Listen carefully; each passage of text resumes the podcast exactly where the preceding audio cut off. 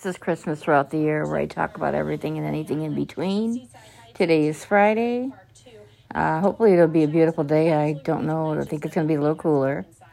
Um, I just want to keep this brief because it's really bothering me, but I am very, very sorry for the tragic tragedy that happened on the uh, submarine. Uh, one being a 19 year old boy who was the son of the father. Um, it's it's the thing is you try to live life and do what you want to do because it's what you want to do, you know. You try everything you want to do.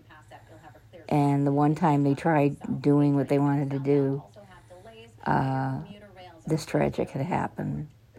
I and my condolences to all the families. I don't know you, but I don't have to know you. I know what it's like probably to lose a child, yet a parent. No one wants to bury a child doesn't matter the age. So uh, let's send a lot of prayers to them and uh, let's give them time alone. And again, let's hope this never happens again.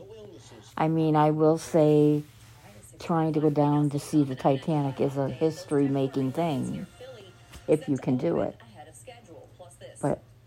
Knowing they all knew what they knew before they went down there. They were very well trained, very well equipped. They weren't going down there as first graders. They knew what they were doing. It's just too bad what happened happened. So, uh, prayers to all the families and um,